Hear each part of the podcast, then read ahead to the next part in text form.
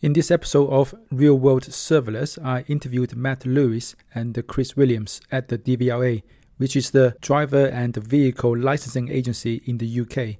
We spoke about the many ways that D V L A is using serverless technologies like Lambda, A P I Gateway, Step Functions, and Q L D B to accelerate feature development and to modernize their tech stack.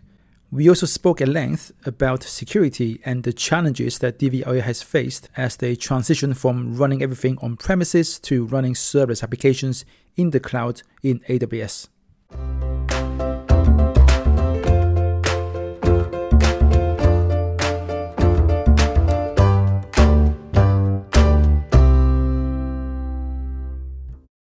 Hi, welcome back to another episode of Real World Serverless, a podcast where I speak with real-world practitioners and get their stories from the trenches. Today, I'm joined by Matt Lewis and Chris Williams from the D V L A. Welcome to the show, guys. Hi, Anne. Hi, Anne. Um, so for the audience who are not based in the U K, can you tell us a bit about what is D V L A and uh, what are your roles over there? So uh, D V L A stands for the Driver and Vehicle Licensing Agency. So we're part of what's called Department for Transport within central government in the U K. So we're responsible for registering, licensing all drivers in Great Britain, and that includes issuing the photocard driving licenses and also registering, licensing all vehicles in the U K, which includes their sort of registration certificates. So most people know us because of drivers and vehicles. We do we do more beside. So we basically maintain a, a core register, about forty-nine point five million active driver records, and a register of around forty-three point five million active vehicle records. Uh, so all told, that means we interact with about ninety-two percent of the entire U K adult population. And we collect about six billion pounds each year in, in vehicle excise duty. So I'm chief architect there, and that includes predominantly tasks like setting technology direction. Yeah, and uh, I'm Chris. I'm a principal cloud engineer, so I own the technical direction of our cloud platform. And that uh, includes the service workloads as well as our more traditional container workloads as well. So we worked together for a while, and I saw you guys were doing some really cool stuff using serverless technologies. And from a high level, can you tell us how you guys are using serverless technologies to support all these inquiries against the driver and the vehicle data? Yeah, I mean, like I say, it's been a it's been a bit of a journey. So we started, I mean, I guess I guess from a government perspective, it was relatively early on, and that was when we were starting to look at moving an A P I from Uh, or create an A P I, deploy it into public cloud, which the volumes are sort of growing exponentially. We were looking at traditional approaches of sort of deploying A P I platforms and configuring E C two instances and auto-scaling groups. And then A P I Gateway launched something called usage plans. So we were able to sort of put some rate limiting in place. So we launched that. So our first service that went using service technologies launched sort of January twenty seventeen, as soon as the London region became available. And that was with A P I Gateway, Cognito, Lambda. Uh, shortly after that, we moved into deploying some voice skills. So again, that was with Alexa, Lambda, and also DynamoDB. But we also, you know, moved on from there and used it for a raft of different tasks.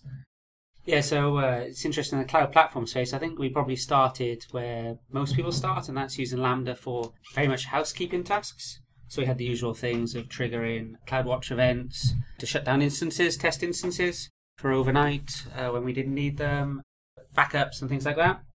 But more recently, we've, including the stuff that Matt's mentioned, we moved into some quite use, uh, interesting use cases. One of them is using step functions, where we use step functions to orchestrate calling a number of A P Is with the court system. And that includes all the kind of back off and uh, retries. And if they haven't quite finished processing their documentation, we try again. And all that is brilliantly automated for us and orchestrated. And then we've also got quite a few utility services now with uh, serverless. So one of the main ones being sort of our notification and printing services. So with our notification services, we interface with other government services, like the government notify service, then the A W S services of our S N S and S E S. And with printing as well, we kind of have a queuing mechanism for sending prints to our output services group here in the D V L A. So that's quite a mix of workloads that you guys are using serverless for. So lots of things for us to unpack there. One question that springs to mind right away is that as a government agency, you handle a lot of sensitive user data.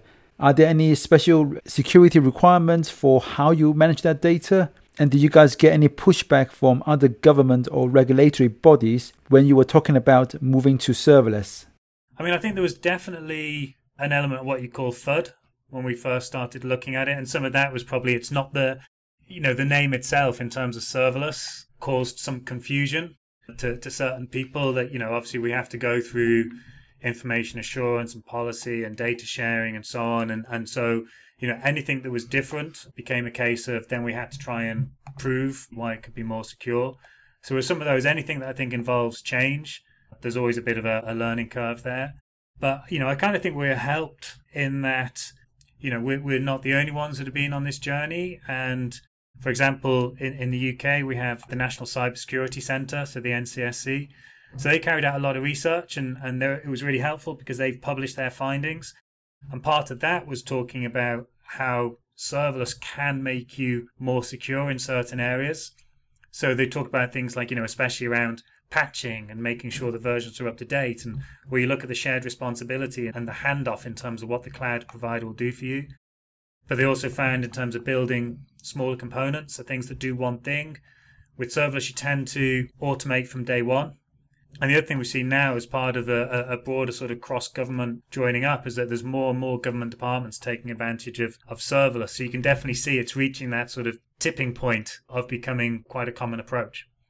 That's such a great. Do you know if uh, those findings are published somewhere? Because I get these kind of similar questions from a lot of enterprises about security. And again, like I said, a lot of it is just misunderstanding about security when it comes to serverless. And so many teams are so used to putting all the effort around security, around the network boundaries. And uh, with serverless, you kind of just don't need that anymore. So having something that's published by the U K government, I think that would be really good. Yeah, I can definitely, you know, like I say, we'll definitely see if we can, if how wide it is published. And like I say, and they were looking at it to compare building your own solution using infrastructure as a service versus using serverless technologies from the main cloud providers. So it was cloud agnostic from that perspective. And they found a commonality, especially in certain areas in terms of how it formed you to think about designing solutions, how you sort of built automation in, you started small, single responsibility principle. And there was a big focus then around the patching. You can build service, you know, solutions or services that have vulnerabilities in them. You know, you still have to take account best practice, but they kind of see that it's a it's a good starting point. Yeah, that's definitely what I'm hearing a lot from a lot of companies that are conscious about security, actually fully understand how much work it takes to secure an infrastructure that you have to manage yourself, and all the patching or the networking and everything around it, which with serverless, a lot of that is just being done by A W S. And I think you guys also are one of the early adopters when it comes to this brand new service, Q L D B. So for the listeners who are not familiar with it, this is basically a ledger-based database. Can you tell us about what's your use case there and how have your experience been with Q L D B so far? Yeah, so you know, Q L D B is the, the quantum ledger database. So that got announced reInvent twenty eighteen in one of the keynotes. And part of the positioning of it is that it's, you know, it's another one of the the family of purpose-built databases. And so because for us, you know, we touched on a register of drivers, a register of vehicles, we have a register of tachograph cards and trailers and registration numbers or license plates. And we also operate as a centralized authority for them. And so the ledger database, you know, it goes back centuries to things like double entry bookkeeping. For us, what it sort of gives you out of the box is the fact that it's Q L D B's a, a journal-first architecture, they call it. So when you try and commit a transaction, the transaction is committed to the journal, and only committed transactions end up in this journal, and then it generates these materialized views. So it provides a view of the, the current state of a record, and it also provides an indexed history. So that history then gives you a complete audit trail of every revision or every change that's been made to a document. So it, so it takes what traditionally would have been seen as things like a write-ahead log or a transaction log within a database, and it makes that accessible. So it makes that like a first-class citizen that you interact with. And then on top of that, they built a, a Merkle tree, and that allows you then to sort of cryptographically verify the integrity of any version of a document. So you can prove that that document exists in that ledger and that it hasn't been altered in any way since it was first written. So basically used as a S H A two fifty-six hash and hash chaining to show that no changes have been written. I think the you know one of the cool things about you know for me about Q L D B is some of the new features. There's something called streams that's in preview at the moment. So that allows you to start looking at um, I guess what would be seen as a change data capture pattern. So you can hook a Q L D B stream up to a Kinesis data stream. So when a record is committed, so a transaction's committed onto the journal, that will get streamed out. And then you can have consumers that pick that up and do some processing with it. So for us, one of our use cases is, you know, because we maintain these registers, we have far more users that interact with us for inquiries than for actual transactions or updating a, a system of record. So we're able in that use case to put a Lambda function consuming the data from Kinesis and filtering out any data that's considered personal information we wouldn't want, and actually populating something like, you know, a table in Dynamo to be able to do a single digit latency, high volume inquiry. So then you have that separation from Q L D B as the journal, as the ledger, as the source of truth, and things like read models. You know, again, you can choose the, the right purpose-built model. So if we want to do fuzzy search, we could put it in something like Elasticsearch. If we wanted to do a high-volume key-value lookup, we could put it in, in Dynamo. And all of those are then fully managed serverless components. Uh, like I say, it is a, it's a relatively new service. So that, you know, you still go through some of the, the learning points as it gets built out. And what's good about it then is you can start trying to influence and provide feedback, and you sort of see how the service matures over time. You know, like for us, little things like just getting our head around. So it uses ION as a data structure, not JSON. And that's because it provides, uh, you know, has binary representation and text representation, but it, it supports things like timestamps. You can be more precise, which is needed when you're creating cryptographic hashes.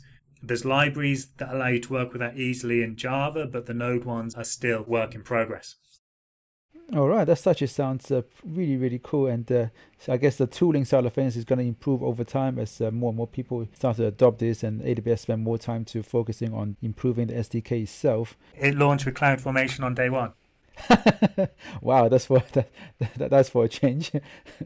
Um, so I think you also touched on uh, some service integration that you're doing as well. I remember from our time working together, one of the challenges that you had was you have all this, I guess, sort of truth being stored in really legacy databases, and this connectivity between them and your serverless application was a challenge. Maybe can you talk about some of the problems that you experienced there, and is there any sort of learning that you took from that that may be useful to the listeners? There's probably a couple of points to touch on there. So there's aspects where you look at how do you extract data out of some of the legacy systems and then sort of stream them and keep them up to date. And I think the other, you know, some of the other things was, you know, looking at, and, and there's still sort of challenges that we have at the moment, is also how we are sort of doing things differently in a serverless approach as opposed to a more servered or, or traditional approach. You know, so aspects around that is what we found with, with serverless is we were able to, you know, we were trying to go full stack with then teams that sat and worked above that data. And because we're trying to, you know, we very much look at least privilege and secure by design. And because of that, we've suddenly ended up going down things like a multi-account structure. Uh, and then some of the things we've been looking at around if we didn't want some of the traffic to traverse on public internet, and looking at things like private, private A P Is. So, you know, you've been a lot more involved in that, in that, Chris, haven't you? Yeah, so we've had uh, some interesting time with E T Ls. Because of the nature of the data, what we've kind of done is had uh, new E T L processes for each use case. So we have a number of different ways you can inquire on a vehicle, for example. Historically, we've had a number of processes all doing similar stuff, but as part of the E T L, only uh, making some of the data visible in DynamoDB or R D S, Postgres. What we've kind of found is rather than having all the E T L processes and, and running these multiple processes, we're kind of taking the approach of just having the one and move it up to the cloud, and then from there uh, we can use services like DynamoDB to do uh, queries on that data quite easily. So with serverless being a big change to how you've been doing things, what were some of the challenges you found with bringing a lot of engineers over to this new world? Did you have to fight pushbacks from these engineers who now have to work in a very different way and have to take on more DevOps responsibilities? Was there anything that you found particularly useful in convincing these engineers and getting them skilled up and ready for a different way of working? Yeah, so from a service point of view, it's it's really great from an ownership point of view. Uh, and as we move to more of a, a product model at D V L A, it's, it's really, really useful to have uh, teams that own the full stack from development all the way to production. With that has come uh, a few cultural changes here as well. So we've had a very much structure of support, run, and uh, build. So we tend to hand stuff over to a support organisation. Uh, so yeah, some of the challenges around that have been uh, a little bit interesting. Uh, Matt mentioned earlier on about multiple account structures. So one of the, the ways we're trying to give squads and teams their sense of ownership is by having them owned in their own accounts. And there's challenges around that as well. So in a Kubernetes platform, which we've run historically, we've been able to solve things like the monitoring, the alerting, the log shipping quite nicely, because it's all deployed into a shared platform. With uh, serverless, we've kind of had to have a cloud engineering function which has uh, enabled the sort of things like log shipping into a central account, so we still have the Elastic stack that our support teams can use to monitor. And the uh, multiple account structures has been very much an interest uh, for us, as you know, Jan. So we have a centrally managed A P I Gateway, and we've quickly become aware of the handoffs required to manage those A P Is. So when I say a centrally managed A P I Gateway, this contains uh, all of our user pools in Cognito. So all of our authentication's done through there, our usage plans. Uh, it's all defined by Swagger documentation. So to actually expose an A P I from a squad who's responsible to that, there's this very manual process. And also it's it's very difficult to version those A P Is across the two teams. Uh, so yeah, we've had, some, we've had some real interesting points around that. Yeah, I guess from my perspective, there's also been the, even getting getting up and running in terms of the concept of, you know, day one was simple in terms of building a simple prototype, especially where we're using things like serverless framework. So that made it easy to quickly stand up something like A P I Gateway, Lambda, Dynamo, or whatever collection of, of services that we were looking at.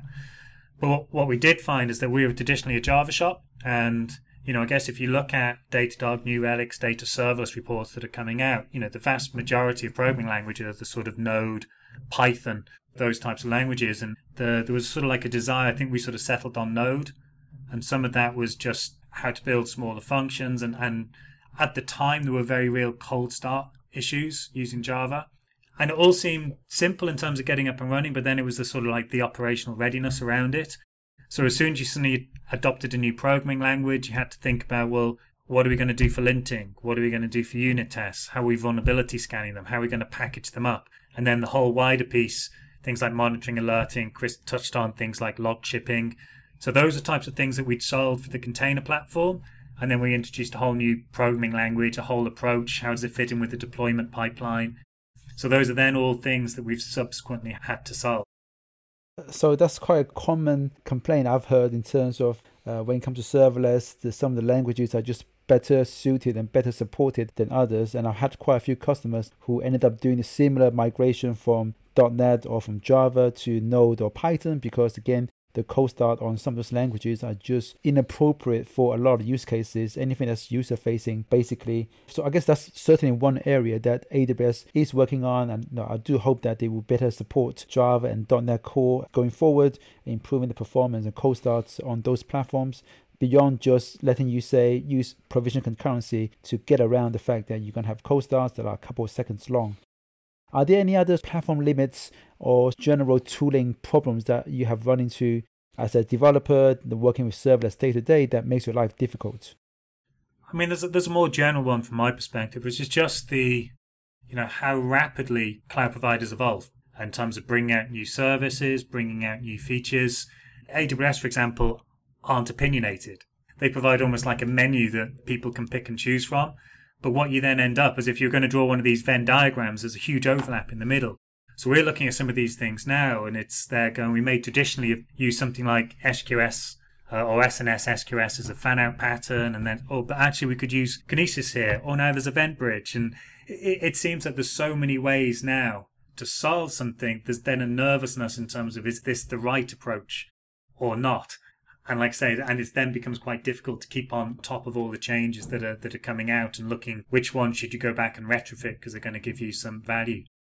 It's interesting as well. So one of my takeaways from reInvent and one of the shocks was a couple of talks about one-table designs in DynamoDB, which is uh, a big change for us. So you know we're, we're kind of used to uh, relational databases, uh, and we we've actually had some quite large uh, A W S builds based on DynamoDB. If you've just taken the approach that we can put another global secondary index here, it'll be fine. We just want to inquire on a, on a different type. Uh, so so it's around that sort of stuff as well, which uh, has kind of been a change for our developers. Yeah, on that uh, DynamoDB single table design, I do think it's uh, it's very powerful, very clever. But sometimes I think it's uh, too clever for my liking, also too clever for many of the companies that are using DynamoDB. On the A W S, not having any opinion around what you should use, that's also a really good observation, because again, a lot of customers ask me that same question. When do I use S N S versus S Q S versus EventBridge, Kinesis, I O T Core? And uh, for an A P I side of things, there's also A P I Gateway, REST A P I. Now there's H T T P A P I, and then there's also A L B as well. How do I choose between all these different services that seem to do a very similar thing? So I do hope that Amazon will offer you, I guess, more reference architectures and talk about why certain decisions are better in some context, rather than just giving you this huge selection of different things you can try and mix and match yourself, but not really telling you when one is better than others, given different contexts. Um, is there anything else that Amazon could do better besides better documentation, having more reference architecture-based tutorials rather than just, hey, here's a service? Is there anything else that you think, okay, as a customer, I really love Amazon to do X? Yeah, so so for me, I think uh, Amazon have uh, lots of very nice simple use case examples. Uh, but when it comes to what we mentioned before about multi-account structures and, and how we limit blast radius, the kind of more complicated, I'll even call them real-life solutions, I don't feel like there's much guidance on that, uh, which is a big issue for us. Uh, and then things like, so we're an early adopter of Cognito, for example, and the CloudFormation support and the tooling around that was incredibly slow. Uh, you know, and, and using custom resources isn't nice, and then trying to retrofit that back into CloudFormation, we've had lots of fun around that. Yeah, Cognito is another very complex uh, piece of uh, machinery that many people get confused by. But I guess uh, with some of the other alternatives uh, like Auth zero, the pricing on Auth zero is just insane.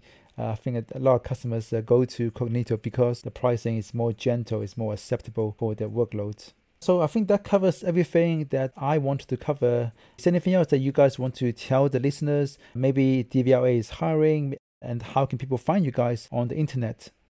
You know, there is a thing in terms of we're really keen to reach out and grow a community down here in South Wales. So, like I say, we're, you know, both myself and Chris are on the organising team for Serverless Days Cardiff. We've just done our second edition of that, and as part of that, we've got a, a Serverless South Wales meetup that's been kicked off. So obviously, we'd love people to, to join and take part in that. And, and one thing I kind of mention is uh, we've got a real exciting Cloud Academy kicking off, which is a two-year program uh, where we take people with just a simple interest in I T and cloud, put them through a twelve-week bootcamp, and then they get to join uh, one of the D V L A cloud engineering teams and get some real-life experience. So uh, I'm really looking forward to that program kicking off. Is that program targeted at students, or is it open to everyone?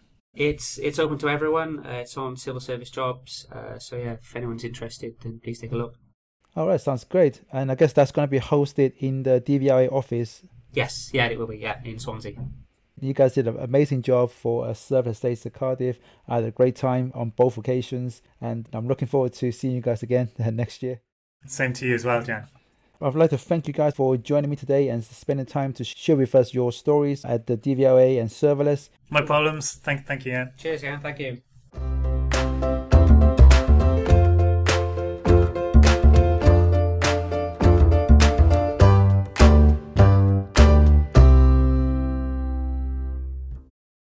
So that's it for another episode of Real World Serverless. Thank you guys very much for joining us for this conversation with Matt Lewis and Chris Williams. To access the show notes and the transcript, please go to real world serverless dot com. I'll see you guys next time.